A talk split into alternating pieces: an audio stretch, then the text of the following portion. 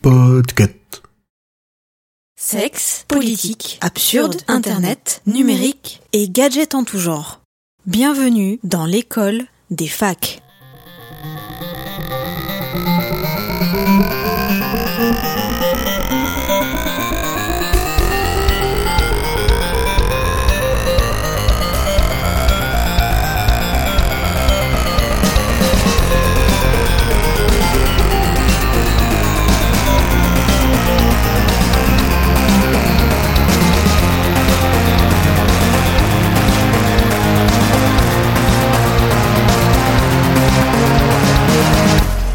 Bonjour et bienvenue dans l'école des facs, épisode 51. Cette magnifique année de 2020 touche bientôt à sa fin et nous allons être très tristes de la quitter. Comme vous tous, je suppose. Mais pour éviter de trop nous morfondre, nous avons concocté un épisode 100% réac, comme nous savons si bien le faire. Souvix fera du ouin-ouin anti-5G et parce que nous aimons partager notre réaquisme avec des invités, nous avons le privilège d'accueillir aujourd'hui une défenseuse des petits commerces dédiés au papier relié et couvert face au gros méchant Amazon. Bienvenue à toi, Karen. Comment vas-tu? Merci, ça va très bien. J'ai j'ai très, très très hâte de, de cracher ma verve contre Amazon. Veux-tu te présenter rapidement en quelques mots pour nos camarades de cette classe virtuelle Yes, euh, alors je suis euh, animatrice de Feu Édition Limitée, une émission sur euh, le monde du livre et l'édition, et euh, également euh, chroniqueuse de Feu Puzzle où je parlais de livres toutes les semaines. C'est une- un podcast de Bababam où on était cinq chroniqueurs qui parlaient chacun de, de différents secteurs culturels. Est-ce que tu es pyromane? Non. Pourquoi Tu es beaucoup dans Feu Podcast. Oh, Oui. oh là là Oh là là Euh, Tous mes projets meurent, peut-être que ça vient quand même de moi. tu as oublié l'un des meilleurs. Oui, bah dans ton rad, mais euh, c'est- aussi mort depuis très longtemps, donc euh, même plus de... Il y en a encore un autre. Euh, oui, il y a Cœur Cœur Cœur et il y a toujours Oui. la menstruelle qui par contre Voilà. est bien vivant. C'est vrai que c'est quand même con d'en avoir un vivant et de pas y penser. et on va dire que c'est le moins fréquent. Et donc euh, dans la menstruelle, on parle de règles. Voilà, rien à voir avec les... Très bien. Eh bien, merci euh, Karen pour cette présentation euh, exhaustive. Euh, et vous avez entendu. Qui avez-vous entendu? Mais presque tout le monde en fait. Nous avons parmi nous Audrey. Oui, bonsoir. Bonjour Audrey. Emric. Bonjour, bonsoir. Julien. Bonsoir Qui avons-nous d'autres Sous X. Salut à toutes et à tous, bonsoir. Et le dernier, mais pas des moindres, Simon. Je n'arrive pas à trancher entre bonjour et bonsoir, donc je vais dire hello. Est-ce que vous allez tous bien? Et est-ce que vous êtes en plein préparatif pour des rassemblements festifs de fin d'année? Oui, j'ai acheté fait. euh, 10, 10 packs de crocs là pour faire une grosse rave party dans les bois. Ça va être la grosse bamboche dans le Jura, hein, je vous annonce. Et vive la 1 mètre bamboche 50 de distance. Je pense, je pense que à l'heure où les auditeurs nous écoutent, notre cher président français euh, a annoncé l'ouverture de la bamboche et donc tout le monde est libéré, délivré euh, à l'heure Ah, où je savais pas qu'on avait publié en 2023. euh. Donc après cette belle introduction festive, euh, place à la déprime. Et c'est parti sous X, dégoûte-nous de la 5G, fais-nous revenir au Minitel. Ok. I'm like a one hit wonder. I do the show once, so take a number. Lightning strike without all the thunder. Hold your breath, you about to go under. I know the game, I make the rules. And if you show up, expect to lose. This is the fun kids playground. This is the one hit takedown. Alors, ce mois-ci, Julien s'est vengé et m'a imposé le thème 5G. C'est de bonne guerre, on va dire. Mais je m'attendais plus à devoir parler de Muse que de rap moderne, je vous avoue. Bref. Il y a 4 ans, en 2016, Booba sortait 4G. Un titre somme toute euh, poétique, et je cite. Je suis un photomaton J'ai des amis flics et des Non pas par gentillesse Pour faire entrer des iPhone 6S Non pas par gentillesse Pour faire entrer des iPhone 6S Voilà, 15 millions de vues sur YouTube. T'as vu, on est là, on représente. En 2020, il a remis ça. Et oui, avec l'excellent 5G. C'était la suite logique, on va dire. Et je vais donc vous décortiquer ce titre, vous expliquant les tenants et les aboutissants de ce prophète en mon royaume. Qui va m'arrêter peut-être la 5G Traquer, ces enculés savent tout ce que je fais Faut plus braquer, faut encoder Moi je vais encoder rien du tout, j'ai le BEP Voilà, bon, on va peut-être passer au vrai sujet. T'as pas pris les meilleurs. On peut avoir l'explication de texte, s'il vous plaît. Ah là là, mais c'est... mal. Bah, en fait, c'est un- c'est c'est- c'est une euh, comment dire, c'est une euh, diatribe sur euh, les métiers manuels par rapport euh, au- à l'industrie de service qui est devenue euh, le pays euh, qui est la France. Je n'avais jamais écouté de Booba, je ne te remercie pas Julien. Donc la 5G, ça fait peur, ça fait rêver, mais ça ne laisse pas indifférent. En 2013 arrivait la 4G et révolutionnait nos usages de petits aliénés technologiques nomades en permettant la lecture vidéo sur nos smartphones. Avec elle se soulevait tout un tas de questions sanitaires. Déjà.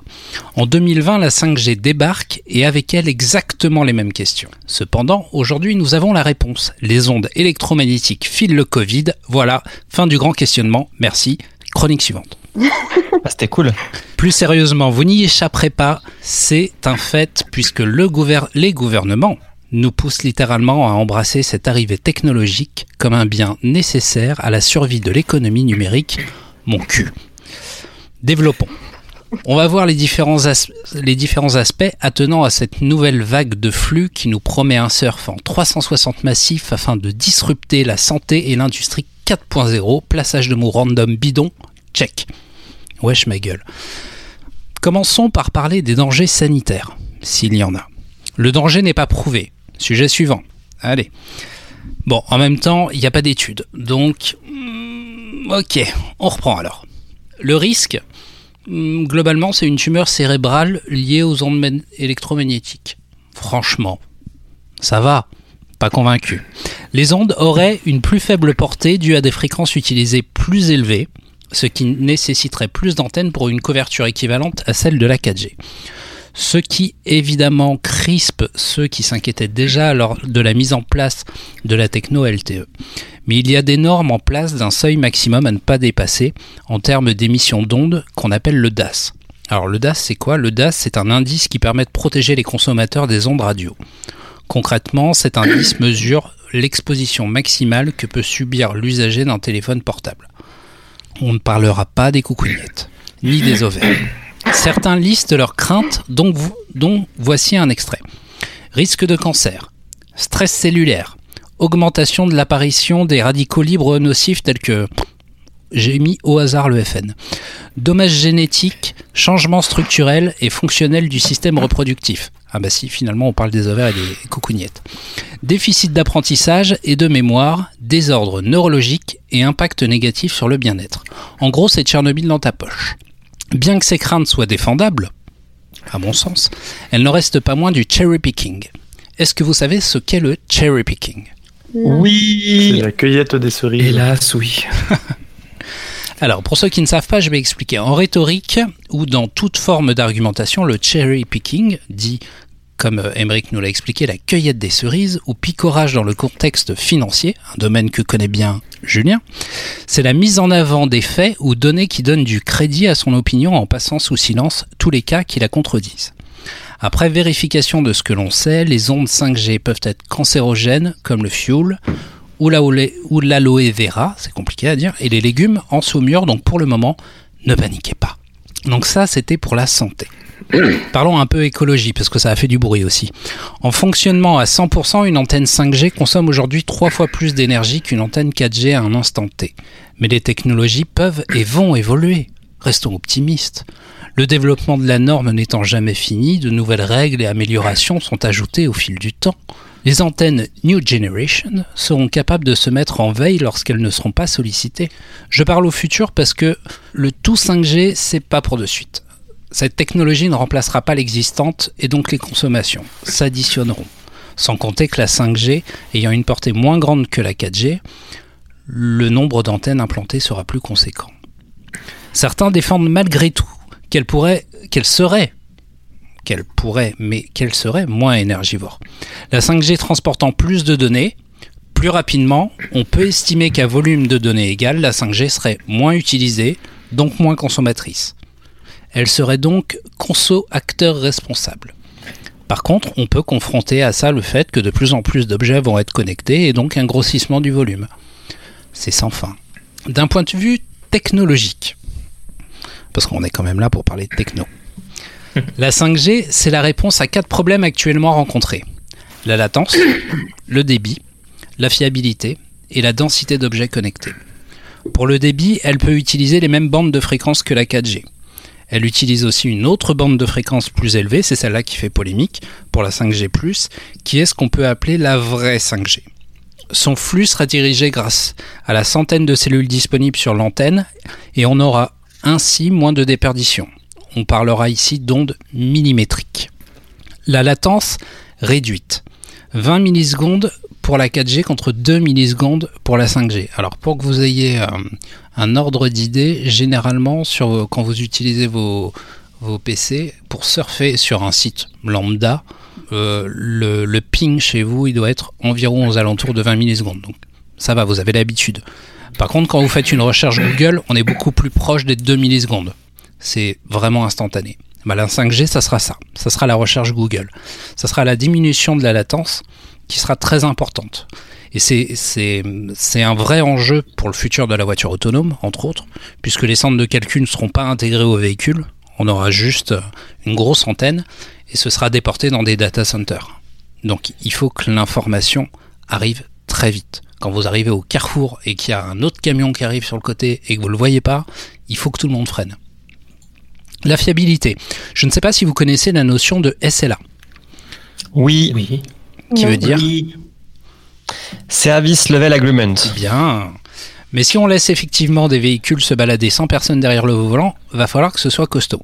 Le SLA, c'est ce qui définit la qualité de service et là-dedans on entend bien sûr la fiabilité de disponibilité. Généralement, ça commence à 99,9% par an. Et on, et on ajoute un 9 après la virgule pour chaque niveau supplémentaire. C'est pas beaucoup la différence entre 99,9 et 99,99, non? Sur une année, on passe de 8 heures d'indisponibilité à moins d'une heure. Le SLA promis pour la 5G, c'est 99,999% par an, soit à peine 5 minutes de faille. Ça suffira à tuer des gens, mais ça sera pas long. La densité d'objets connectés. Pour le point numéro 4. La 5G a été mise en place en urgence en Corée pour pallier à l'engorgement du réseau. Et c'est via le multiplexage qu'on parvient entre autres à résoudre ce problème. J'explique. Votre routeur Wi-Fi à la maison, il diffuse sur un seul canal auquel tous les objets se connectent. Donc vous faites tous des requêtes et le réseau traite tout ça par ordre de priorité. Avec le multiplexage, vous évitez l'embouteillage. Plusieurs canaux sont diffusés disponible en même temps, permettant à chaque appareil d'avoir un flux dédié. Résultat, plus de fil d'attente. On parle de technologie MIMO pour multiple input, multiple output. C'est aussi enfin une alternative à la connexion filaire telle que la fibre. Euh, en, Chine, on a Huawei et Oppo qui commercialisent déjà des box 5G. En France, Bouygues avait déjà sauté le pas aussi avec la box 4G et ils renouvelleront sûrement l'essai avec cette nouvelle techno. Enfin, les enjeux politiques. Celui qui maîtrise le réseau maîtrise la confidentialité et plus globalement l'information. C'est ce qui explique la véritable croisade dans laquelle se sont lancés les États-Unis pour enrayer la montée en puissance de Huawei, première entreprise mondiale des télécoms accusée de vol de technologie et d'espionnage au profit de la Chine. Parce qu'ils ont la carte du parti. C'est donc principalement au titre de la protection de la sécurité nationale que les États-Unis ont mis en garde, voire font un tout petit peu pression sur leurs alliés européens pour réduire l'empreinte de l'entreprise chinoise. Et la pression, ça fonctionne. En France, Orange s'est résigné à ne pas utiliser Huawei sur son réseau national. Et en Angleterre, pas mal ont suivi aussi. Alors, pas tout à fait. Hein. Alors, ils n'ont pas tout, tout, tout abandonné, mais ils ont mis de grosses, grosses règles pour. Euh, pour et surtout, ils ont, ils ont, euh, c'est surtout sur Paris en fait, où ils ont dit Nine, pas d'antenne Huawei euh, en Ile-de-France. Ouais, dans le reste des autres villes, de toute façon, ils ont dit Nine, pas de 5G du tout. Donc, euh, on est bien avancé. Aujourd'hui, personne ne veut dire avec certitude quelles seront les conséquences sur notre santé accompagnant l'arrivée de cette nouvelle technologie. L'inquiétude existe depuis la 1G. Je sais pas si vous vous rappelez des évolutions. La 1G, ça permettait de téléphoner. La 2G, ça permettait d'envoyer des SMS.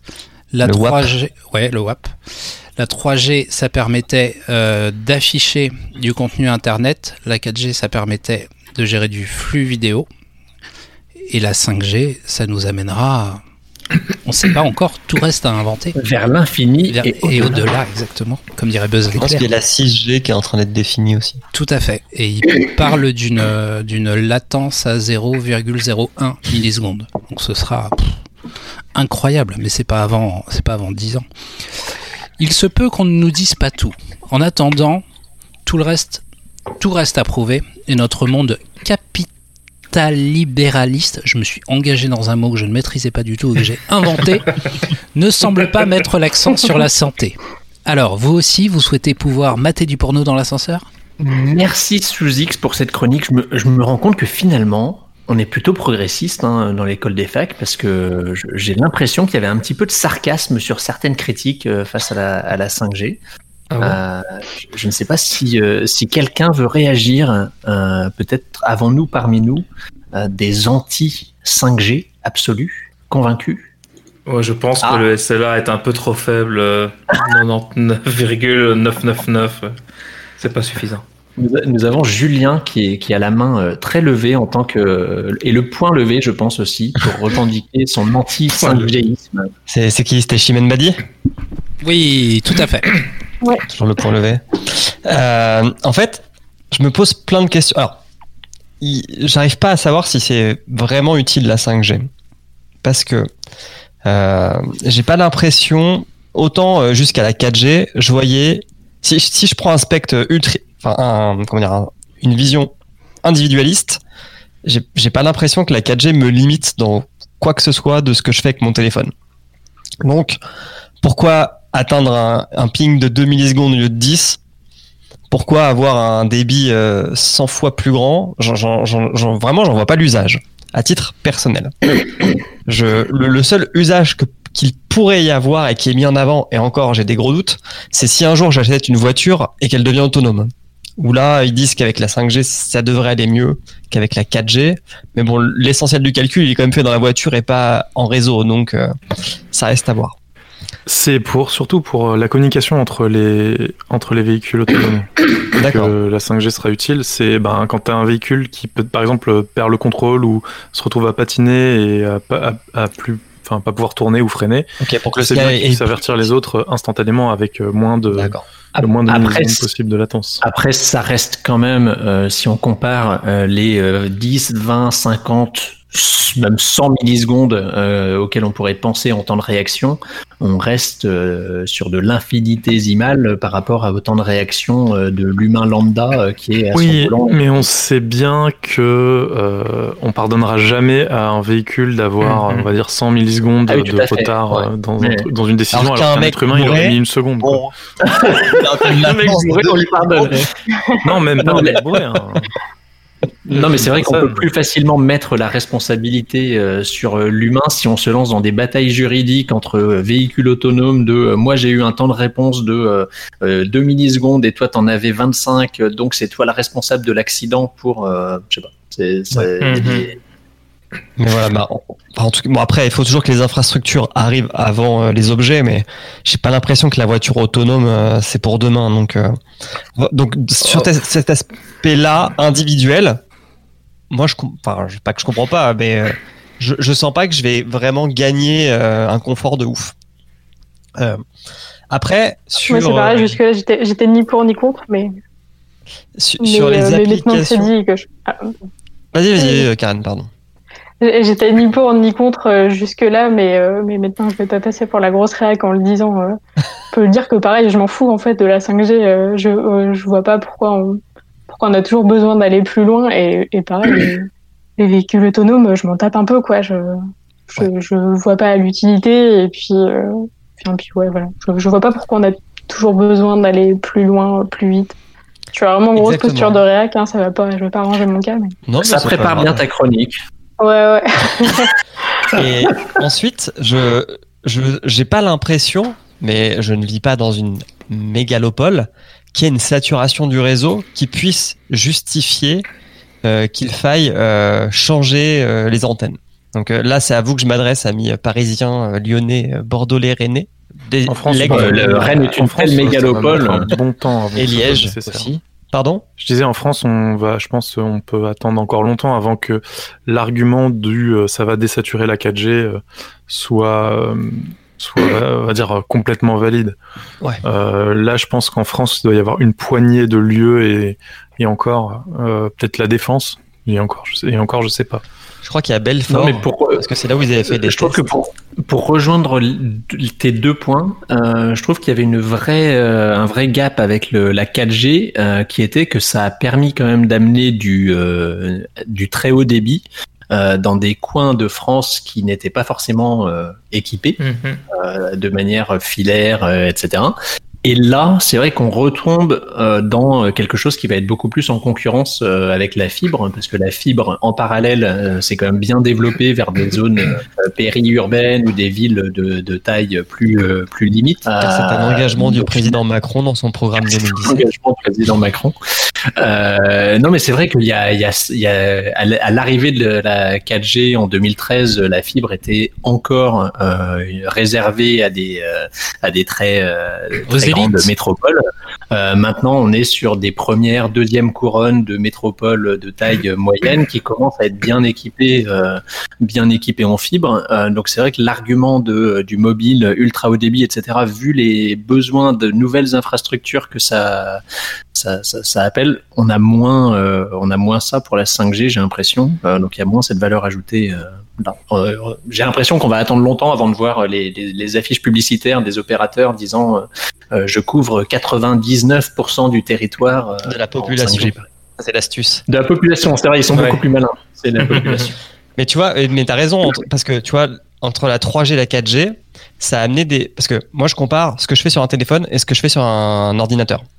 En 3G, je pouvais pas faire tout ce que je pouvais faire sur un ordi. Entre Ouais. euh, la 4G arrivant, j'ai pu tout faire avec un téléphone qui avait juste un écran assez grand pour que je puisse mater des trucs. Plus ou moins, hein, je vulgarise. Mais là, avec la 5G, je veux dire, à part aller dans du jeu, qui demande vraiment de la latence minime et un gros débit parce que tu veux jouer en 4K 60 FPS, c'est un besoin qui est 0.0001% de la population. quoi. Donc, de ce côté-là, j'en vois pas l'intérêt. Euh, après, il y a l'argument écologique qui dit ça. À pleine balle, ça consomme plus, mais c'est plus intelligent, donc ça consomme moins. Et surtout, bah, si tu télécharges la même chose, la 5G irait plus vite, donc le temps d'utilisation de l'antenne serait diminué. Et donc, in fine, tu utiliserais moins d'énergie qu'une antenne 4G. Ça, je demande à voir aussi vraiment si le coût Ouais, d'installer une nouvelle antenne est rentabilisé assez vite. Ouais, puis on dit, on dit la 5G, c'est euh, masquer un truc, c'est que c'est pas qu'une seule techno, c'est plein de technos différentes qui arrivent en même temps, qui se combinent dans un, pour euh, apporter un tas de choses. Il y a, y a pas que les débits plus élevés, il y a aussi euh, un réseau euh, possiblement plus dense avec euh, des antennes du coup qui sont plus petites, plus proches des, télé des terminaux, ce qui permet de réduire la puissance d'émission. Euh. Des antennes qui sont euh, capables de diriger, de diriger les faisceaux vers les terminaux au lieu de d'envoyer le, le signal autour d'elle dans un dans, en- dans dans une sphère. Euh, ce qui permet donc de consommer moins, de cibler et donc de moins arroser. Ça devrait faire plaisir aux, aux électrosensibles qui se plaignent euh, des ondes, quoi. Parce qu'on va éviter de leur envoyer des ondes dont ils ne veulent pas, puisque eux ils n'auront pas d'appareil euh, sur eux. Mais surtout, pour moi, la 5G, c'est vraiment la bataille géopolitique technologique moderne, puisque dans l'histoire, on va dire que de la 1G à la 4G, ça a été plutôt drivé par les États-Unis. Et la 5G, c'est pas du tout drivé par les États-Unis, c'est drivé par la Chine. Et, et ce qui fait qu'aujourd'hui, euh, donc euh, Donald Trump a dit euh, Huawei, vous dégagez de mon pays, je veux pas de vos antennes, je veux pas que vous nous écoutiez. Euh, ses alliés ont plus ou moins suivi, et, et nous en Europe, on est entre les entre deux feux. On est le seul territoire entre deux feux parce que euh, Asie et Afrique sont plutôt euh, team Huawei, sauf vraiment les gens qui ont un peu de mal avec la Chine, comme le Japon ou Taïwan. Et nous, on est au milieu de tout ça. Et il faut qu'on choisisse entre Huawei, ZTE, Samsung, Ericsson et Nokia.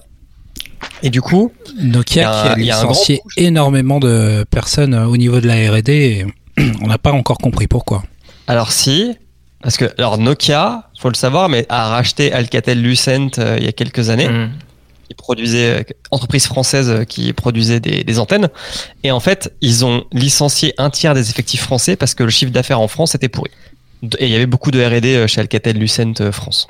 Donc, la 5G, ça pourrait être un moyen de retrouver une souveraineté, et vous voyez pas l'audio, mais je mets des grands guillemets, Mhm. une souveraineté européenne, puisqu'on pourrait se passer, pour la première fois euh, depuis longtemps, euh, des antennes soit américaines, soit asiatiques.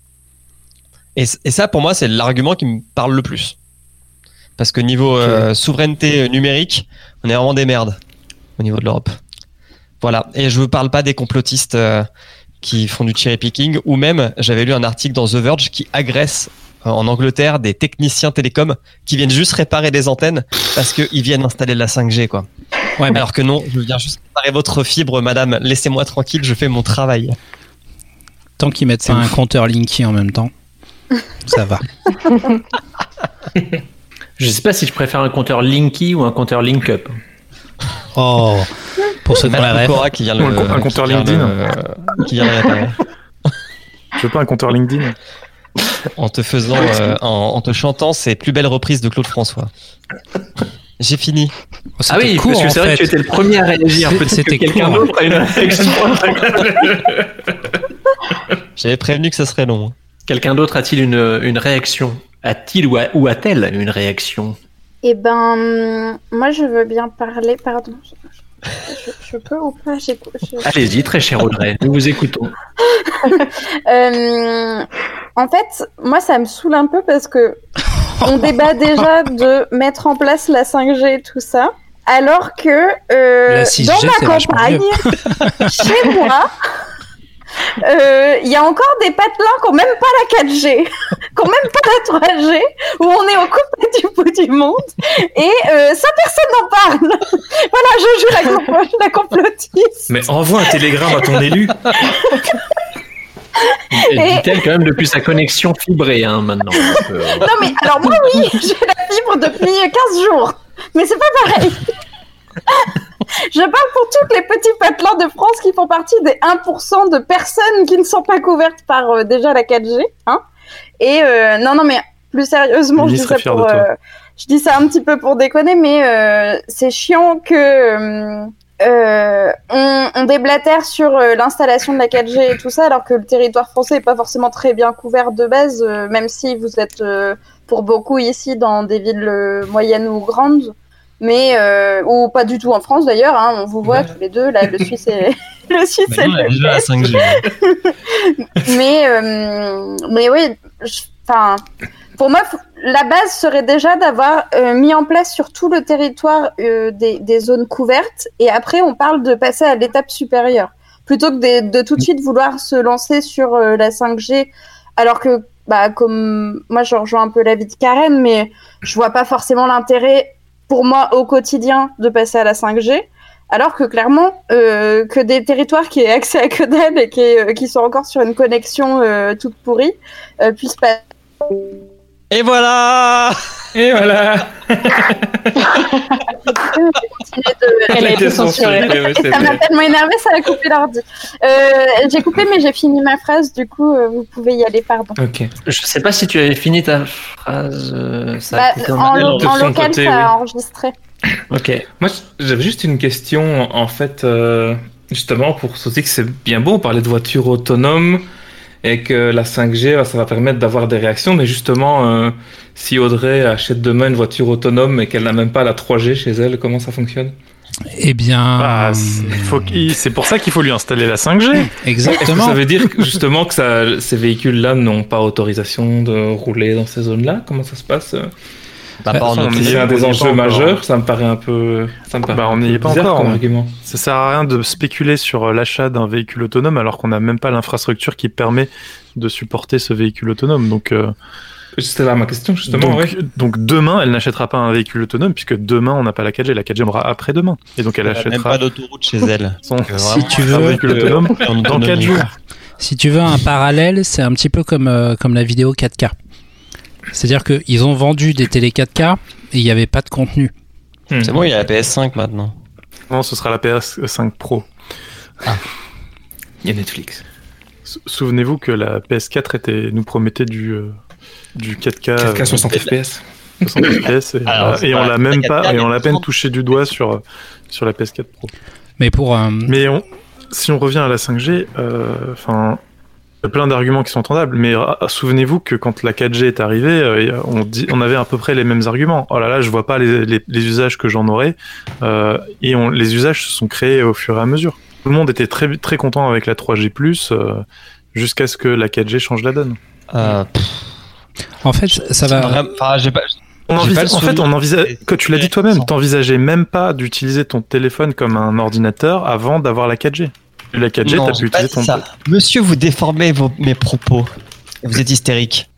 Euh, j'ai dit, je, je faisais sur mon téléphone des choses, mais il y avait des choses que je ne pouvais faire que sur mon ordinateur. Mhm. Mais j'aurais, bi- enfin, mais j'aurais bien aimé les faire sur mon téléphone, genre visionner des vidéos, euh, surfer ah. vite, jouer un peu et uploader des trucs ou télécharger des trucs, mais en masse, enfin en, en, en taille euh, desktop quoi. Là, euh, tu vois entre la 4G et la 5G, je vois vraiment pas ce que je fais sur mon ordi que je peux pas faire sur mon téléphone. En fait, pour, Très bien. pour, euh, pour répondre un petit peu à tout ça, je pense qu'effectivement, d'un d'un point de vue personnel, pour le moment, on voit pas l'intérêt. D'un point de vue professionnel, euh, il y, a, quand même beaucoup de choses qui sont, euh, défendables. Aujourd'hui, moi, j'ai des, entreprises qui fonctionnent euh, dans des petits patelins. Donc oui, c'est des châteaux vignerons, voilà, qui manquent pas d'argent, mais malheureusement, ces gens-là, ils n'ont pas la fibre et ils sont obligés de fonctionner sur une box 4G et ils sont une vingtaine au château sur une box 4G. Je te raconte pas le débit. Professionnellement, ils peuvent pas travailler ces gens-là. La, la 5G, ça va aussi, euh, ça va servir à, pousser. euh, je vous avais fait une chronique là-dessus ou juste un, tweet post-like sur euh, sur un article qui parlait d'industrie 4.0. Ça va aussi démocratiser, ça va pouvoir démocratiser ce, truc-là. C'est-à-dire les, entreprises qui seront uniquement pilotées par des machines et des ordinateurs. Alors, je vous ai pas sorti l'argument de la, de la santé, euh, de, de, de l'opération chirurgicale qu'on fait à distance. On sait très bien que ça n'arrivera euh, qu'une fois, euh, qu'une fois par an et encore, parce qu'il faudra les infrastructures.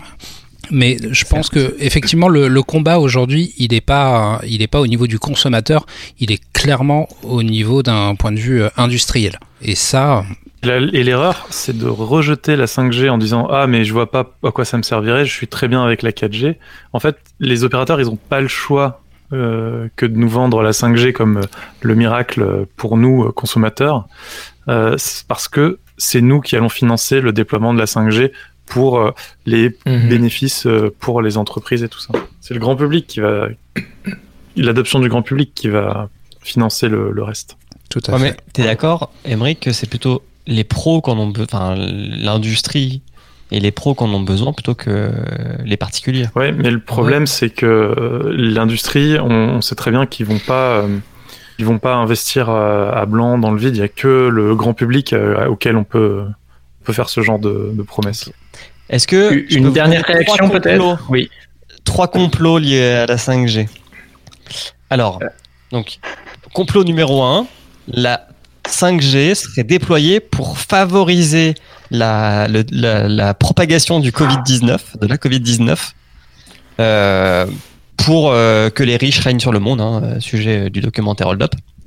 Donc, il suffit juste de prendre une carte et de regarder où est-ce qu'il y a des déploiements d'antennes 5G et où est-ce qu'il y a eu des gros foyers de contamination. Donc, par exemple, en France, il y a eu le, Grand Est qui était un cluster au début de la pandémie. Il n'y a pas une antenne 5G dans le Grand Est. Deuxième, parce que je me suis tapé un des trucs de complotiste hein, pour euh, cette chronique. Merci Julien. Deuxième, deuxième, deuxième complot. Les ondes seraient plus importantes et fissureraient les crânes qui seraient pas très épais, notamment ceux des enfants, pour favoriser la propagation du Covid-19, de la Covid-19. Euh, alors, je sais pas s'il y a une étude scientifique qui a prouvé le contraire, mais euh, ça me semble pas très plausible. Et la dernière, c'était euh, c'est parti à Wuhan parce qu'à Wuhan, c'était la ville de test euh, pour la 5G en Chine. Euh, et en fait, il s'avère qu'il y avait 50 villes, dont Wuhan, qui euh, avaient la 5G déployée euh, pour euh, au moment de la crise du Covid en, en- en Chine. Ah, moi je pensais Voilà. que c'était pour contrôler les nanorobots qu'on allait nous injecter avec Les les nanoparticules euh, J'ai entendu ça. ouais, ouais, si, si, je l'ai entendu ça. Ouais, je sais. Mais c'est. Bien, merci. je- Nous, nous allons Ah, beaucoup réfléchir, je pense. Je disais, nous allons beaucoup réfléchir sur, euh, sur ces complots. Je pense que peut-être que certaines théories euh, sont véridiques. Il ne faut rien écarter. Nous ne savons que peu de choses. Euh, et maintenant, ça c'est le plus important, euh, Karen, ça va être à toi de sauver nos petits commerçants en espérant, attention, je sais pas si tu l'as remarqué, faut vraiment que tu aies bien pensé à la Normandie rurale dans ta chronique. J'ai pensé à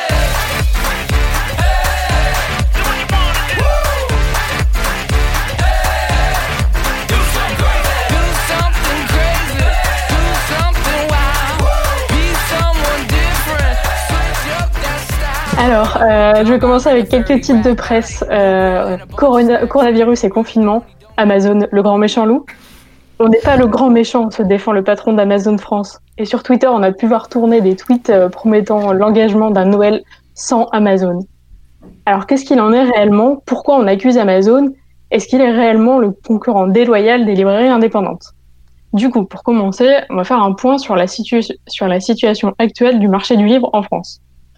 Euh, déjà, en France, on a 3200 librairies et ça en fait le pays où il y a le plus de librairies indépendantes et le plus de librairies par habitant. Donc on est quand même déjà pas trop mal lotis. Cocorico. Et en plus, on a une chose vraiment exceptionnelle euh, pour laquelle personnellement je remercierai jamais assez Jacques Lang, même s'il a aussi créé la fête de la musique. Depuis 1981, on a la loi Lang, donc, euh, qui est aussi appelée prix unique du livre. En gros, c'est les éditeurs qui fixent les prix de vente des livres. Ces prix sont imprimés sur les livres et il est interdit de les vendre moins cher. Il y a juste une remise euh, autorisée qui est de 5% maximum. Généralement, euh, c'est ce qui va être appliqué, par exemple, par la FNAC si vous prenez la carte de fidélité, et pareil pour, pour d'autres plus petits commerçants. Euh, et depuis quelques années, il y a également une loi dite anti-Amazon, euh, qui empêche de cumuler euh, la remise de 5% et les frais de port gratuits. En gros, euh, quand ils se sont développés, ils ont, euh, ils ont cumulé les deux. Euh, Il y a eu des procès pour concurrence déloyale et du coup, on a créé une loi pour empêcher tout ça. Du coup, déjà, on sait qu'un livre coûte le même prix partout en France. Parce que c'est ça, la résultante de la loi Langue, c'est que si vous achetez votre livre en grande surface, dans une librairie, en ligne ou euh, n'importe où, eh ben, il, il sera au même prix. C'est ça la Euh, petite mais- lettre qu'il y a en quatrième de couverture. La petite lettre, oui, c'est des, codes prix pour certains, euh, pour certains éditeurs. Ils sont, ils sont pas trop chiés à, à écrire un prix donné. Ils ont des grilles de tarifs et, et ça revient, ça revient au même du coup. Euh, mais du coup, donc la question qu'on se pose maintenant, c'est où est-ce que les Françaises et Français achètent leurs livres? Euh, Moi, j'ai les chiffres pour euh, 2018. Euh, donc, c'est des chiffres qui représentent des pourcentages sur la sur la valeur achetée. Euh, je pourrais partager les sources pour la description de l'épisode. Alors, en France, en 2018, un livre sur quatre était acheté en GSS, donc c'est les grandes surfaces spécialisées, donc euh, la FNAC, Cultura et les autres euh, enseignes dans le genre. Derrière, à 22%, donc à peu près un livre sur cinq, acheté en librairie. C'est à peu près le même pourcentage pour la vente en ligne et un tout petit peu moins euh, en grande surface non spécialisée, euh, du genre euh, espace culturel Leclerc. Et puis pour tout le reste, c'est de la vente par correspondance, les maisons de la presse, les kiosques, et puis plein d'autres petites boutiques qui peuvent vendre des livres. Celles qui sont sur les quais de Seine? Euh, non, les bouquinistes, c'est compté dans les maisons de la presse. Ok. Parce que c'est des commerces euh, exclusivement de livres. Mais euh, du coup, là, ça va plutôt être euh, le rayon jardinage de, d'un grand magasin. Le, pardon. Le rayon livre d'un grand ma- magasin de jardinage ou de bricolage ou ce genre de trucs. Du coup, en voyant les chiffres, si quelqu'un pique du chiffre d'affaires au petit commerce, c'est plutôt la Fnac qu'Amazon. Du coup, qu'est-ce qu'on reproche précisément à Amazon? Alors, Ils sont gros. La liste va être longue. Qu'est-ce que tu reproches à Amazon Qu'est-ce que je reproche à Amazon Mais je suis pas la seule. Vraiment, j'ai des arguments béton, donc euh, j'ai hâte euh, du débat de post-chronique. Euh, le premier, le premier sujet sur lequel on, plutôt on valorise d'ailleurs Amazon, c'est que ce serait que l'implantation d'Amazon, ça crée des emplois. Et c'est vrai que, par exemple, sur le site de Beauf, qui est près d'Amiens, Amazon avait promis d'embaucher, euh, de créer 500 emplois. Et euh, en trois ans, ils ont créé euh, 600 emplois. C'est des personnes en CDI et en plus euh, sur les per- sur les périodes un peu plus intenses, il y a des intérimaires. Donc euh, bravo Amazon. Sauf que, je vais pas m'arrêter là. Bravo j'aurais pas dû dire ça, ça va être ressorti de son contexte. Je, je fais jamais d'extrait sur les réseaux sociaux, là je vais en Euh. faire un beau. Je vais être complètement diffamée. Euh, D'ailleurs, je vais, je vais moi-même un petit peu, euh, un peu, un peu déformer le propos de quelqu'un. Euh, il y a un article du Courrier Picard euh, qui parle, euh, qui, qui est intitulé "Les salariés d'Amazon de Beauvais réagissent face aux critiques". Et une certaine Solène qui témoigne et qui dit "J'ai un BTS métier de la mode, mais je ne trouvais pas de travail. Heureusement, il y avait Amazon." Alors, autant je suis très contente que Solène puisse subvenir à ses besoins, autant ça me fait un peu chier qu'elle puisse pas exercer un métier qu'elle a choisi et qu'elle doive travailler en usine dans des conditions pas ouf.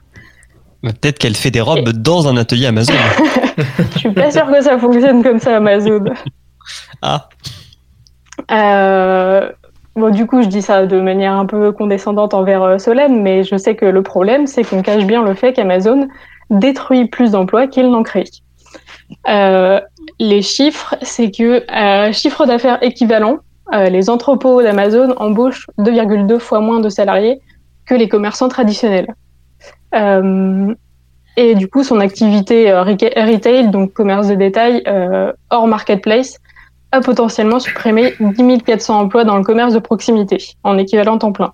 Et d'ailleurs, les marketplaces, euh, on va en parler parce que c'est le nouveau super argument des pros Amazon, surtout en cette période euh, pré-Noël euh, où euh, où il y a des gens qui commencent à dire on va faire Noël sans Amazon.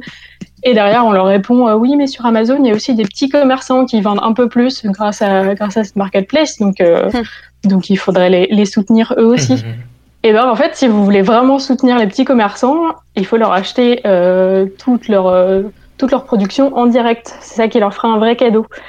Parce que pour les 16% de PME et TP- TPE françaises qui vendent en ligne sur Amazon, ça a un coût d'être sur la marketplace. Alors il y a d'abord un, abonnement- un abonnement qui est de 39 euros par mois. C'est pas si élevé que ça et, euh, et on pourrait se dire que que les entreprises peuvent faire face. Mais ce qu'il y a, c'est qu'il y a aussi 15 à 20% du chiffre d'affaires euh, des vendeurs qui est prélevé. Et en plus, c'est un chiffre qui est assez variable parce qu'Amazon, euh, est toujours du côté des acheteurs. Donc il n'y a jamais de hausse de prix de leur côté. Et l'exemple le plus, flagrant, c'est l'année dernière, suite à la mise en place de la taxe GAFA, donc c'est la taxe, euh, l'imposition pour les grandes entreprises tech qui génèrent un chiffre d'affaires mondial de 750 millions d'euros et de 25 millions d'euros sur le territoire français. Ça, c'est une, une nouvelle taxe purement française. Il y avait un, un projet européen qui a été abandonné, mais la France a, a décidé de taxer euh, les GAFA. merci président Euh, Macron. C'est vraiment une des seules choses bien qu'elle a faites.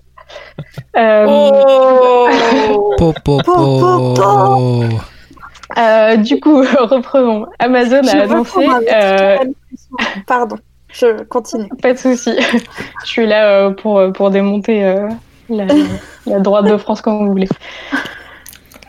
Euh, alors, revenons à la taxe GAFA. Amazon a annoncé qu'ils allaient la faire payer aux 10 000 TPE et PME françaises qui passent par leur site, car ils ne seraient pas en mesure d'absorber une taxe supplémentaire. Emoji clown, j'ai envie de dire. Emoji clown. T'as vraiment Emoji écrit ça en clown. plus. J'ai vraiment écrit emoji clown.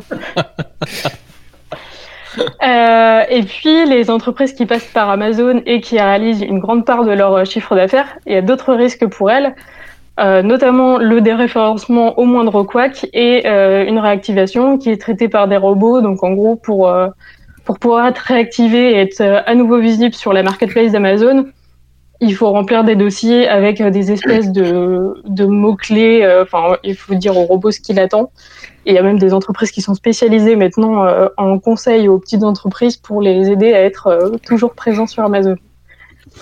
Et puis, euh, et puis le dernier petit risque, qui est quand même un, un peu moins fréquent, c'est que Amazon utilise parfois les, les données de vente des petits commerces. Donc, si, si vous faites un produit qui se vend très bien sur Amazon, Amazon va peut-être copier ce produit et le revendre sous sa marque, et donc vous niquez une partie de votre chiffre d'affaires.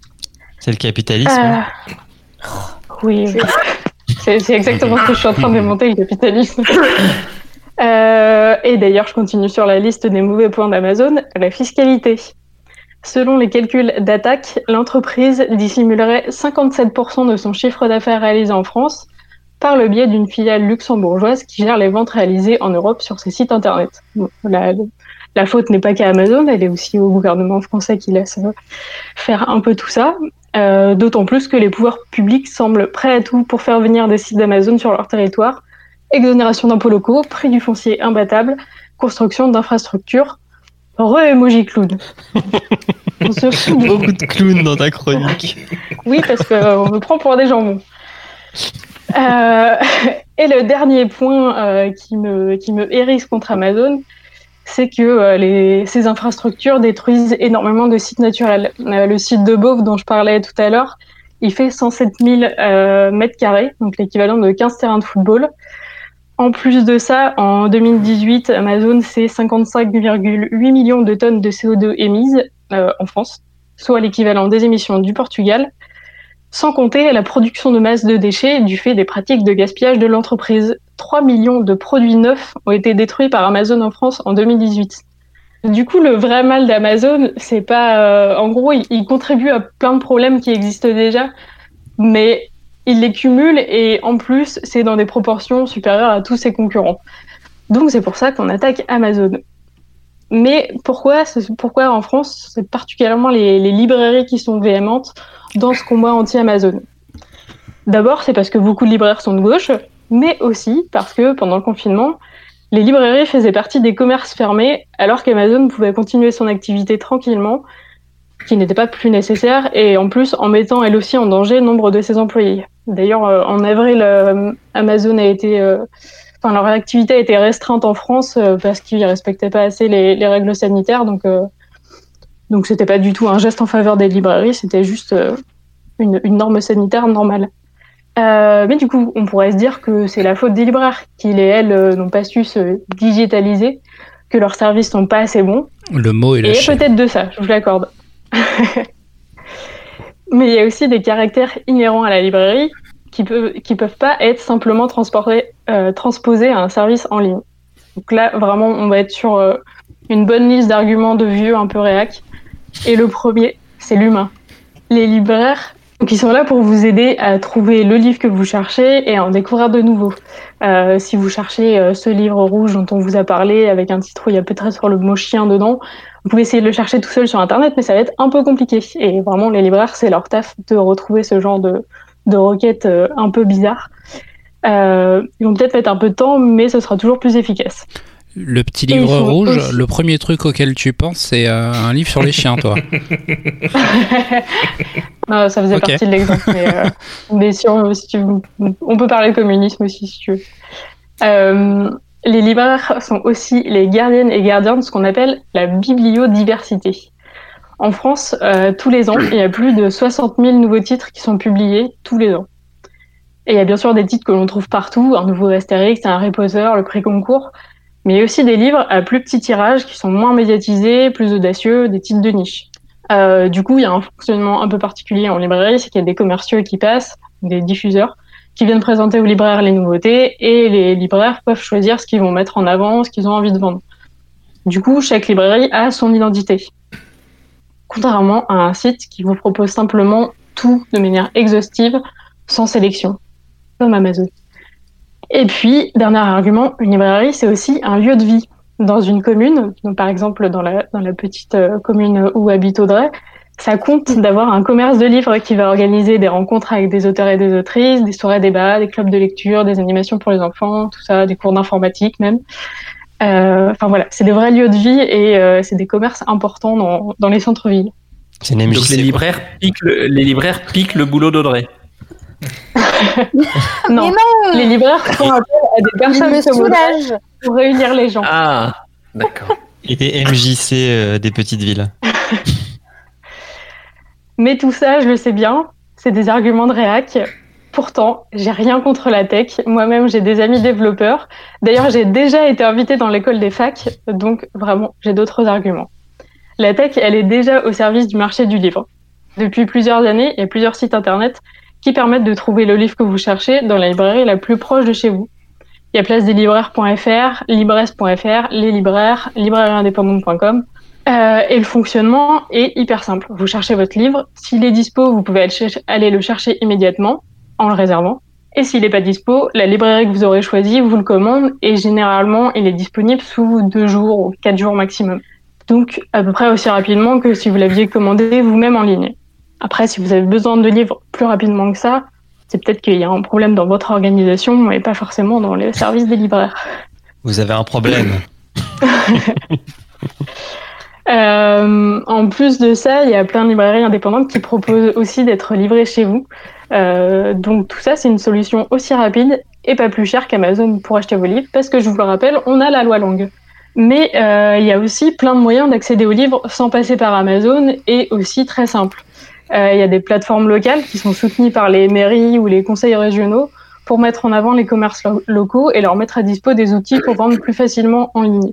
Euh, il y a la mairie de Cognac qui a fait ça pour euh, mettre en avant tous les commerces locaux.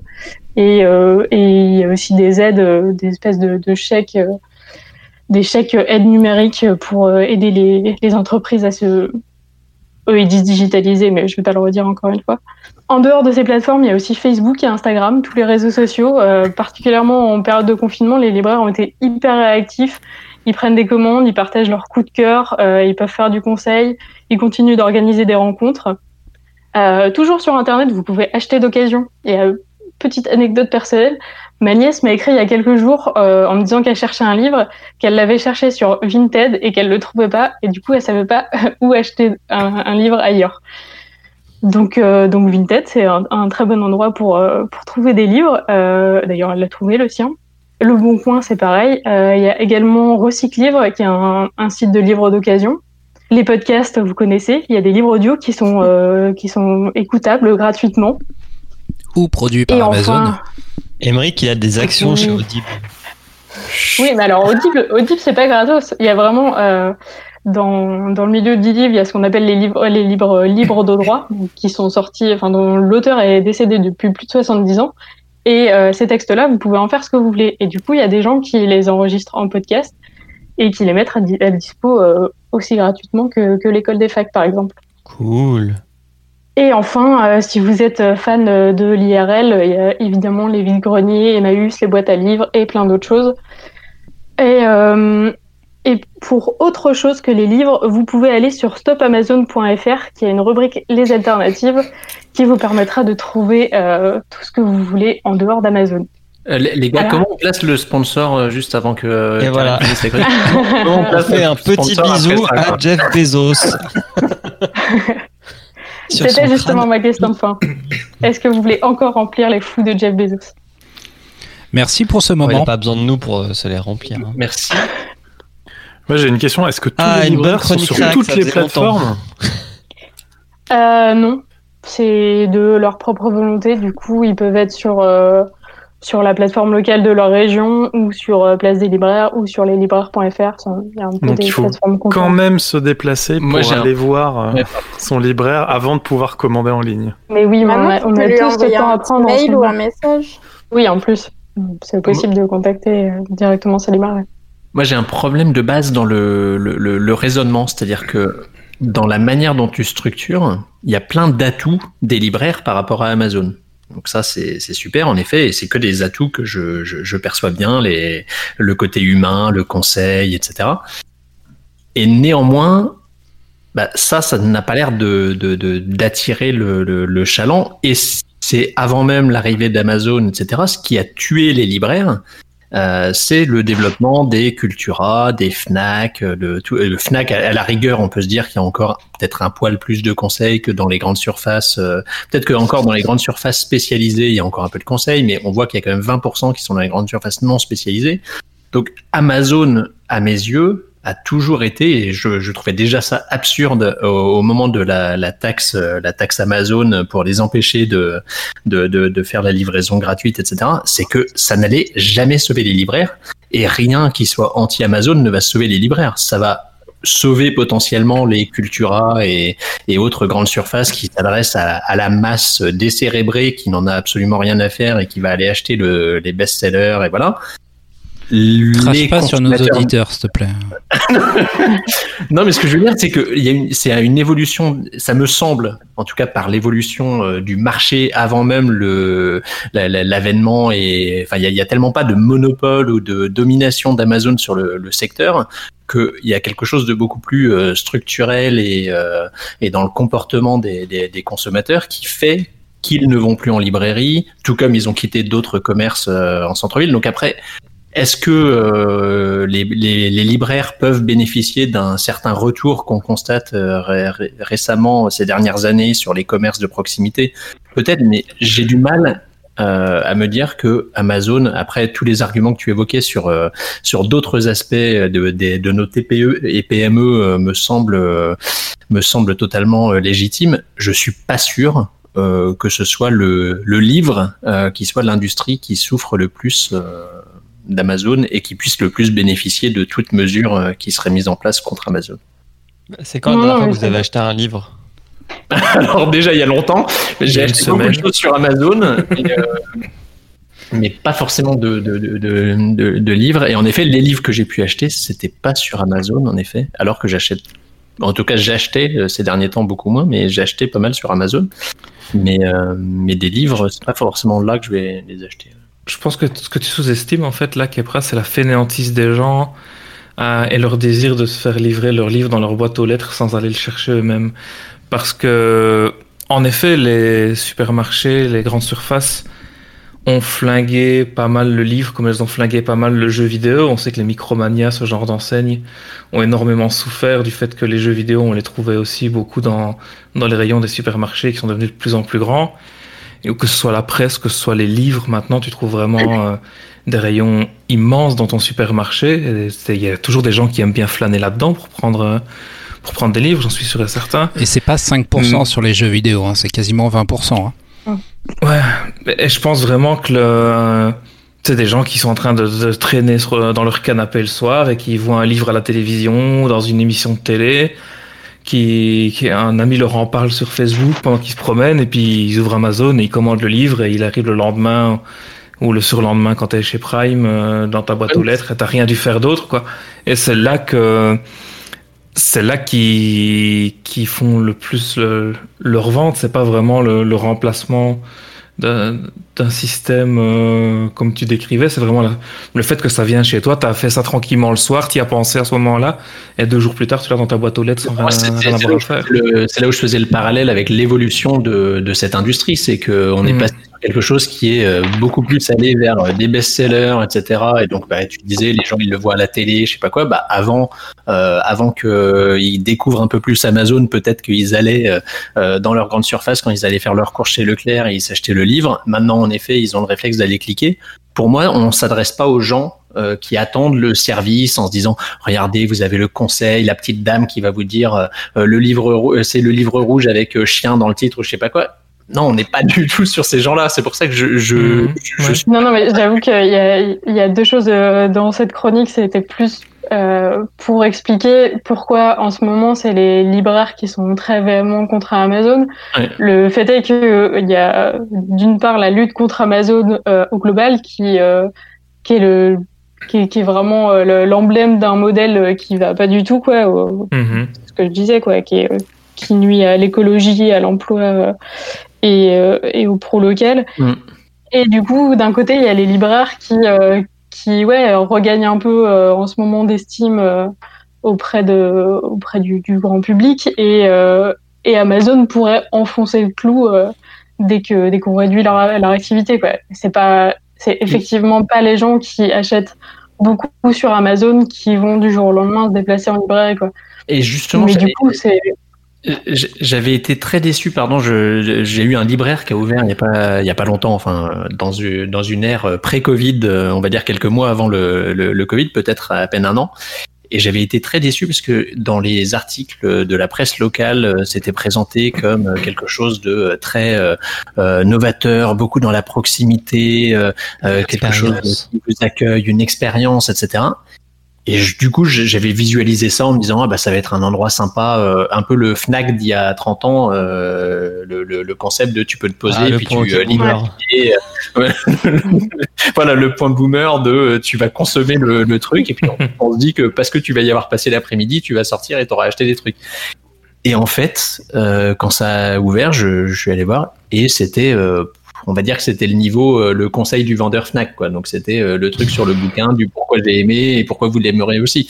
Et je trouvais que c'était d'une tristesse par rapport à justement cette valeur ajoutée de euh, cet espace de proximité, de convivialité. Et je me disais, bah non, mais enfin c'est, et on parle pas de digitalisation, c'est de de s'adapter à cette lutte qui en effet bah, est plus complexe aujourd'hui qu'elle ne l'était il y a il y a 50 ans euh, où tu peux pas juste euh, amener ça si ça va pas plus loin que que ce que va te dire euh, Laurent Ruquier dans euh, enfin ce que tu vas entendre par Laurent Ruquier sur l'émission de du samedi soir et où les gens vont aller cliquer sur Amazon bah en effet c'est un peu c'est un peu c'est un peu mort donc euh, j'avais trouvé ça euh, dommage mais euh, donc euh, Ouais, il y a toujours des libraires nuls. Hein.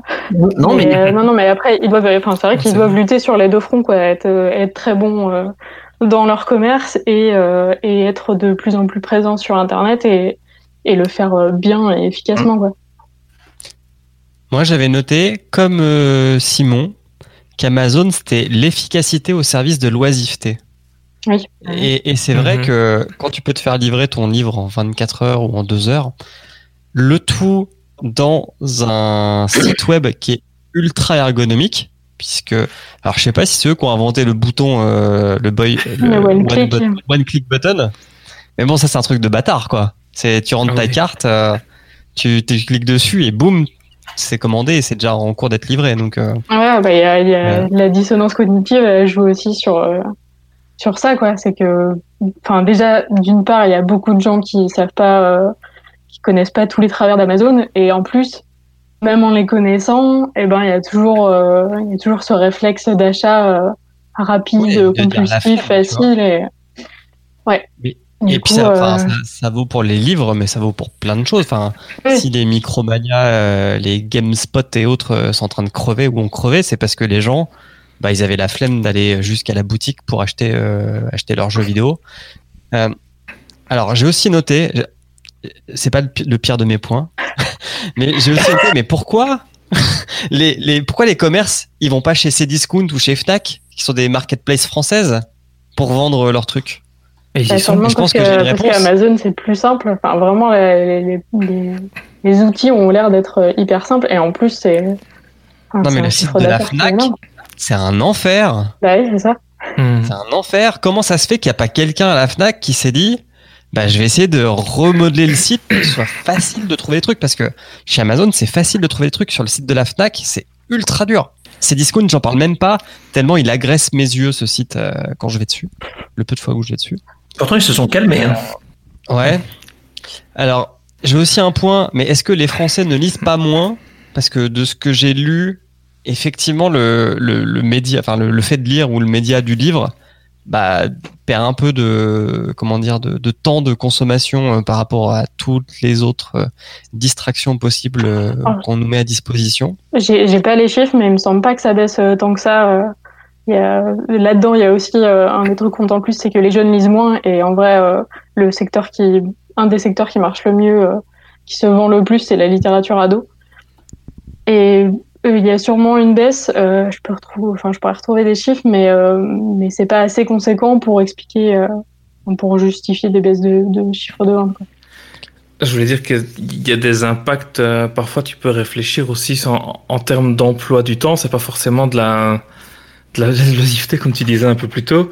Si j'ai par exemple moi une idée de quelque chose que j'aimerais bien acheter, que ce soit un livre, que ce soit autre chose, que j'ai cette idée-là un, un lundi soir par exemple, avec mon emploi du temps, le fait d'aller chercher le petit à l'école en quittant le boulot à 17h, tous les magasins sont fermés à 18h. Si je veux aller faire mon achat, je suis obligé d'attendre le samedi. Si c'est quelque chose dont j'ai besoin ou dont j'ai envie, c'est plutôt des envies, hein, soyons honnêtes, dont, dont j'ai envie urgemment, bah, t'es tenté de dire, bah, je vais aller sur Amazon, mercredi au plus tard, je l'ai, peut-être même que je l'ai demain. Tu vois Et il faut admettre que dans, dans les rythmes de vie qu'on a maintenant, je comprends aussi que c'est pas possible socialement d'avoir des gens qui passent dans des magasins qui seraient ouverts jusqu'à 22 heures tous les jours. c'est pas forcément euh, envisageable et possible. pour leur équilibre euh, vie pro vie perso. Voilà, ça, va chaud. être, ça va être possible en France à partir de la fin de la semaine. T'inquiète. Mais possible, ça veut pas dire que ce sera bien. c'est complètement différent. Mais je pense qu'il y a un, un réel impact là-dessus. On travaille de plus en plus tard dans nos vies professionnelles et les magasins ne ferment pas de plus en plus tard en, en équivalence. Et on se retrouve avec des créneaux horaires de, de compatibilité qui deviennent de plus en plus faibles. Et je pense que c'est... Moi, les semaines où j'ai mon fils avec moi ici, je sais que c'est super compliqué si je veux avoir fait tout ce que j'ai à faire avant 8 heures au moment de la mise au lit, euh, je peux pas euh, commencer à aller traîner dans les rayons d'une librairie euh, les 10 dernières minutes avant 18 heures en courant les bras en l'air pour essayer de trouver ce que je cherche. Enfin, c'est parfois, c'est parfois assez compliqué et ça implique de devoir attendre. J'ai tendance à le faire parce qu'on on essaie d'en faire justement un, moment qu'on qu'on fait tous les deux. On va acheter des livres ensemble parce qu'on aime bien, on aime bien faire ça. Mais je peux comprendre que parfois un emploi du temps un peu restreint, si ça puisse pousser à faire, euh, à faire ce genre de, de choix, quoi. Y aurait-il d'autres réactions? Moi, j'aimerais bien rebondir sur ce que disait Simon. Euh, en fait, je trouve ça. en fait, je trouve ça euh, terrible ce que tu dis, parce que tu Mhm. dis je comprends très bien que des gens dans les magasins ne travaillent pas jusqu'à 22 heures, mais par contre, si ton colis il est expédié pour le lendemain et que tu le reçois le lendemain, c'est qu'il y a des gens qui vont faire ton colis jusqu'à très tard le soir, tu vois. Exactement. Et, et oui, exactement. Et c'est pour ça que j'essaye de ne pas commander. Mais non, c'est pour ça que j'essaye de ne pas commander et Oui, que tu te, sûr, non, tu te non, fais violence, tu vois. Mais ça ne résout pas le souci. Le, le fait que des gens soient obligés de travailler tard dans un cas comme dans l'autre, ben, la- le problème ne se résout pas. Le problème ne se résout pas. Je pense que c'est aussi notre manière de consommer où on veut tout tout de suite, tout pour le lendemain et tout ça qui Mhm. est le problème. C'est pas forcément juste euh, le fait qu'il y ait des plateformes qui le permettent. C'est que à force d'avoir Amazon qui nous promet une livraison Prime en un ou deux jours ouvrés, on s'est habitué à avoir des choses en un claquement de doigts. Et le problème, c'est que euh, ça n'encourage pas à consommer euh, soit localement, soit plus intelligemment aussi, que ce soit pour les livres, mais pour plein d'autres domaines aussi. Enfin, genre, euh, le nombre de fois où j'ai eu des gens, euh, bon, là, je, comme d'habitude, je retourne à mon expérience personnelle, mais euh, je- donc, je bosse dans la boîte d'informatique et tout ça. Le nombre de fois où j'ai eu des gens à venir me voir en magasin lors du premier confinement en me disant bah, j'ai commandé mes cartouches sur Amazon mais au lieu de 2-3 jours ça va mettre 8 jours donc je viens vous voir et t'es en mode Oui. enfin genre enfin je trouve ça complètement con tu vois c'est Oui, c'est des réflexes que tu as perdus. Moi, ici, ben, j'en avais, fait un dossier justement euh, l'année dernière pour parler un petit peu de tout ça. J'achète de plus en plus de matériel en reconditionné. J'ai commandé un objectif en reconditionné en back market. Il lui a fallu deux semaines pour arriver. On n'est plus habitué à devoir attendre aussi longtemps pour recevoir Attends, quelque chose. c'était envoyé- c'était envoyé de la Chine? Non, c'était envoyé de France. Ça aurait été plus rapide si ça avait été envoyé de Chine, je pense. Non, c'était, c'est, c'est impressionnant de se rendre compte à quel point on nous a fait descendre notre niveau d'acceptation, d'attente, euh, etc. Et devoir attendre deux semaines pour recevoir l'objectif ici. Ça va pas s'arranger J'ai avec trouvé ça 5G. long alors que C'est dans... ce que j'allais dire. Deux millisecondes. Deux putains de millisecondes. Bon, après, il n'y a pas qu'Amazon hein, qui a contribué à ça. hein. Non, non, oui. Non, du tout. Du tout. Connaissez-vous un pays européen où Amazon n'est pas implémenté? La, Suisse. Eh oui, en Suisse, ça Enfin, c'est n'existe pas un pays européen. Enfin, C'est un pays européen. continentalement, géographiquement. Eh ben, j'ai pas dit. Est-ce que c'est Il un pays de l'Union européenne, monsieur Ouais. Qui est un pays européen. Euh, oui, chez nous, ça n'existe pas. Euh, et en fait, pour les livres, euh, euh, je connais pas beaucoup de sites qui livrent. Les gens vont encore. euh, alors, je crois qu'il y a deux Fnac en, en Suisse. Ouais, c'est- enfin, c'est même- non, il y en a trois. Il y en a deux à Genève, une à Lausanne, pour sûr.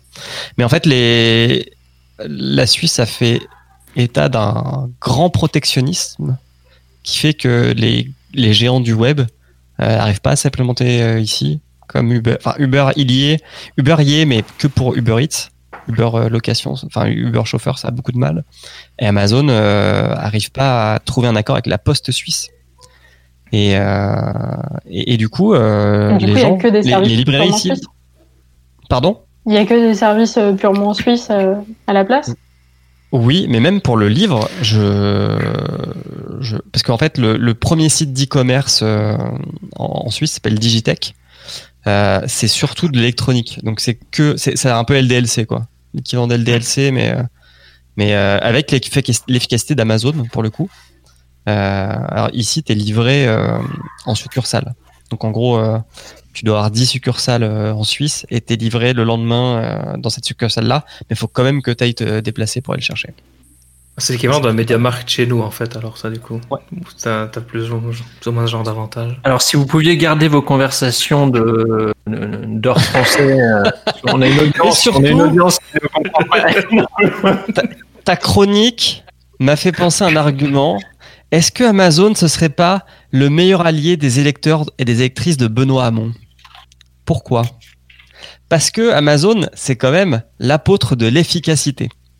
Puisque comme tu l'as dit, à taille équivalente, il, a besoin de 2,2 fois moins d'employés pour faire le même chiffre d'affaires. Toi, tu vois ça comme une régression sociale. Moi, je vois ça comme de l'efficacité euh, économique. Et donc, si Amazon se répandait partout, il y aurait besoin de moins de travailleurs et donc du coup il y aurait besoin du revenu universel. C'est pas comme ça qu'on. Qu'est-ce que tu es naïf euh, Et On ça, que tu ne veux pas que. Benoît Hamon se répande partout, Julien. C'est dégoûtant ce que tu nous dis aujourd'hui. On veut qu'il évite de se répandre. Non, mais le pire, c'est que cet argument-là, je l'avais prévu, mais déjà dans l'autre sens. Parce que, parce que même si Amazon génère plus de CA avec moins d'employés, eh ben, ils vont quand même envoyer- employer plus de gens et faire encore plus de chiffre d'affaires. C'est très bien que ça marche pas dans ce sens-là. Alors que justement, si. Moi, j'y si- crois. si c'est pour ça J'aimerais que y j'ai croire voté Benoît Hamon en 2017. Moi, j'aime bien ce monde. J'aime bien ce monde de Julien où il y a une seule entreprise pour laquelle euh, on travaille, on vivote, travaille un peu, et puis on- tout le monde touche euh, le revenu universel pour commander dans cette entreprise unique. Oh, c'est beau. Et C'est le communisme. Alors, je, je lui ai- c'était vraiment un. Ouais, c'est un peu le communisme. Je, je lui ai- c'était un argument euh, un peu fallacieux. Non, non, mais en, Mais- en- en soi, euh, en soi, pourquoi pas. Le, vraiment, l'idée, c'est que, c'est que tout le monde, euh, tout le monde travaille, un peu moins, mais tout le monde travaille, et du coup, euh, et on complète, euh, si besoin, on complète ces revenus-là, mais, mais ça serait, c'est, enfin, c'est mon idéal, moi aussi. Mais euh, Sous X, un dernier commentaire, non? Oui, oui, oui. Je, je trouve que, toute cette tirade euh, pour, euh, pour l'économie du, du, papier n'est pas très écologique. Euh, Pardonnez, pardonnez-moi. euh, Quand, euh, j'écoute cette chronique, alors je, comprends tous les arguments, mais j'ai quand même encore envie de défendre le capitalisme. Alors oui, euh, Amazon a- a détruit, euh, a détruit des, emplois, 10 000 euh, d'après euh, d'après tes chiffres, mais on ne peut pas leur reprocher d'optimiser la production. Ça, c'est quelque chose que je n'accepte pas. Quand, quand on parle de 15 à 20, à 20% de commission, c'est quand même moins qu'Apple, qui prend 30%. Euh, on n'a pas parlé des médiathèques. On est quand même un podcast tech. C'est dommage qu'on qu'on parle pas du marché d'occasion qui euh, alors je sais pas quelle part quelle part euh, l'occasion représente chez les chez les libraires. Je sais même pas s'ils en font ou pas. Je pense que Mais, Gilbert Jeune et Gilbert Joseph, euh, c'est pas le, c'est pas des enseignes qui marchent. Sachant qu'ils sont en train de fermer. Et hein, voilà, au revoir, Gilbert. et euh, je, je, terminerai je, je terminerai juste sur sur cette citation d'un d'un grand auteur célèbre en France. Il faut lire. Voilà C'est qui qui a dit ça, le roi Enoch c'est Danny Boone Danny Boone. Boone, D'accord, merci pour ce moment. son seul et unique sketch drôle. Euh, oui, non, mais si, si j'ai encore le temps de, de répondre, euh, les, le les temps. commissions. E- Effectivement, la, la commission d'Amazon n'est pas pire que celle d'Apple, mais ça ne veut pas dire que, que ça vaut beaucoup mieux. Euh, et, euh, et en, ce qui me correspond- ah, en ce qui concerne le papier, euh, c'est clairement pas le livre qui, qui détruit le plus les arbres. D'autant plus que maintenant il y a des certifications et que euh, le papier vient de. euh, alors je me souviens plus du, du nom du label, mais j'ai en gros c'est des. J'ai c'est un des argument pour toi, Karen. hein. Ah bah. Ouais, moi aussi. une page imprimée. C'est si tu la gardes moins de 5, plus de 50 ans, elle a une empreinte écologique moindre qu'une page euh, électronique. J'allais parler du carton Amazon euh, qui emballe ton colis avec tout le papier froissé qui est à l'intérieur pour le protéger. Ouais, ça, c'est- ça, c'est L'économie récupérable. du papier. On l'a pas entendu sur Amazon. Non, moi j'aime bien Amazon, c'est pratique. non, en fait, euh, j'ai- décidé, euh, je, je, je, je vais, je réduis mon impact, donc je- j'essaye de, de, de faire euh, la part des choses. Donc euh, je, mange moins de viande, mais je commande encore chez Amazon de temps en temps. Et je loue un SUV de temps en temps. Bah, non, non, moi je, conduis une voiture de type Volkswagen produite avant 2010, donc euh, qui est pleine des technologies euh, qui ont été euh, qui ont été dénoncées par le Dieselgate. Et grâce au confinement, je ne la conduis pas, donc euh, je ne pollue pas. Non, mais oui, on, on a encore le. En fait, toute cette affaire là de, de, de- on entend dit, euh, on faut défendre les libraires, etc. En fait, c'est juste euh, essayer d'avoir un, un petit bout d'iceberg qui dépasse euh, de la de la mer et s'ac- et s'accrocher à ce truc-là, alors qu'en fait, oui, comme l'a comme l'a dit Karen, les problèmes d'Amazon, c'est pas qui vont tuer les libraires, c'est tout ce qu'il y a tout ce qu'il y a derrière. Je, je suis tout à fait d'accord avec ce avec ce vrai. constat. Après, euh, comme, ça a déjà été dit, euh, ils ont euh, la meilleure interface ils ont une des meilleures interfaces de vente. Ils sont les seuls qui qui régulent un peu leur marketplace. Ils font pas trop, ils le font quand même, mais le coût des prix un petit peu gonflé, euh, ils le font eux-mêmes, mais ils font pas des, trucs comme Cdiscount qui essayent de te faire passer euh, 5% de réduction sur le prix conseillé, comme 30% de réduction sur le prix constaté, euh, en, ayant euh, des partenaires dans le marketplace qui les vendent, qui vendent des trucs euh, qui coûteraient 100 balles, mais euh, qui les vendent à 1000 balles histoire de gonfler les prix. Enfin bref, tous ces trucs de vente à distance, en fait, il serait temps que le, le régulateur se penche un peu dessus, quoi. On Là, ils vont relancer c'est bien, mais il faut protéger les, les consommateurs aussi. On devrait relancer une marketplace la redoute. C'est vrai. Ça l'avenir. bien. Les trois Suisses. les trois blancs. Chouchou. Le chouchou. Non, et aussi, euh, j'ai un dernier point, monsieur Prat. Ah, allez, allez-y, monsieur Ozzy. Je vois que vous voulez finir cette émission, mais je n'ai pas tout dit. Vous ne ferez pas taire. je ne vais pas me taire. Non, euh, Doucement, a euh, parce que j'aimerais que Decathlon puisse nous sponsoriser et qu'il nous fasse pas une CNews. Euh, non, ce que je voulais dire, c'est que après aussi, il y a la stratégie économique d'Amazon qui est de réinvestir beaucoup de ses bénéfices dans de la recherche et du développement, ce qui n'est pas le cas des autres entreprises. Et du coup, s'ils sont devenus aussi efficaces, c'est aussi parce qu'ils ont pris des risques. Et euh, ça n'a rien à voir avec les libraires. Enfin, un libraire, euh, je comprends que face à la puissance de feu d'Amazon, euh, il, il, il fait pas le poids. Mais par rapport à une Fnac ou un Cdiscount, euh, comme on vient de citer, euh, s'ils avaient des meilleurs dirigeants et, et un petit peu plus de, de jugeote en termes de stratégie, peut-être qu'ils nous feraient des choses qui seraient plus adéquates avec nos, nos besoins, comme ce que fait Amazon. C'est vrai. Et brûler Belgique Loisir et France Loisir. D'accord. Euh, Et Suisse Loisir peut-être alors. Eh bien, merci Karen pour, euh, pour cette intervention. Eh ben, Nous- merci à vous. Nous, nous nous lançons tous et nous invitons euh, tous nos auditeurs et auditrices à boycotter Amazon pour ces fêtes de fin d'année. Il n'y aura personne autour de votre sapin. N'achetez pas sur Amazon. J'ai acheté sur AliExpress, ça passe? Ah, ça c'est beaucoup mieux.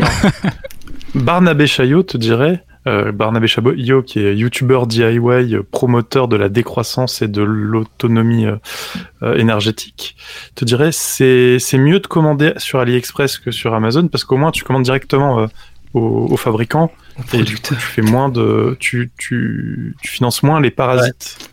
Non, alors en transport, qu'est-ce que ça coûte, quoi Les gens qui font du drop. Oui, mais si tu achètes le même truc euh, en France, Mm. il aura fait exactement le même parcours et il y aura plus, il y aura eu euh, plus d'intermédiaires. Il fait. aura peut-être été euh, Parce, que- euh, oui. dans des entrepôts entre temps, donc euh, Parce qu'en effet, il y a final, des chances euh, que tu achètes en dropshipping euh, via pour se fournir directement euh, chez le fabricant. Et je ne sais plus où j'ai lu ça tout à l'heure, mais être chinois, ça veut dire qu'on peut acheter local partout dans le monde. C'est une belle citation et qui m'amène à une transition qui n'a rien à voir.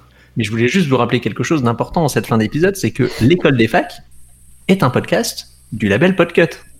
Et vous pouvez Oui, re- retrouver label. Cité Alors. par le ministère de la Culture. Parlons-en. Septième Label reconnu par le gouvernement français. Septième label producteur de Voilà. France. Et tout ce lobbyisme auprès d'Emmanuel Macron, ça a payé. Et vous pouvez trou- retrouver tous les podcasts reconnus par le gouvernement sur podcut.studio. Euh, et d'ailleurs, si vous voulez soutenir le label, euh, parce que le gouvernement ne nous finance pas beaucoup, euh, vous pouvez vous rendre sur patreon.com slash podcut et donner à partir de 1 dollar Bezos. Évidemment, C'est pas passé en euros c'est passé en euros, bah, ce sera un, un, un euro Simoncini. Non, je, je suis pas sûr qu'il ait le potentiel. Un euro Niel. Euh, et surtout, surtout, surtout, surtout, lâchez Pour les coms. On rend les coms chez euh, l'école des facs. Donc, euh, lâchez des coms, des étoiles sur toutes vos Et je vous ai même pas fait mon point TikTok. Il s'est cru sur Skyblog, nous sommes dans un podcast en 2020. Oh là là. Lâchez des coms. Podcast réac, ouais. Je vous ai pas fait mon point Le- TikTok, mais en fait, il s'est rien passé avec l'élection de Joe Biden. Ils ont gagné euh, deux semaines de plus pour négocier. Enfin, l'élection, en fait, l'élection. L'élection. Merci Julien de TikTok, cousin de Laura du web.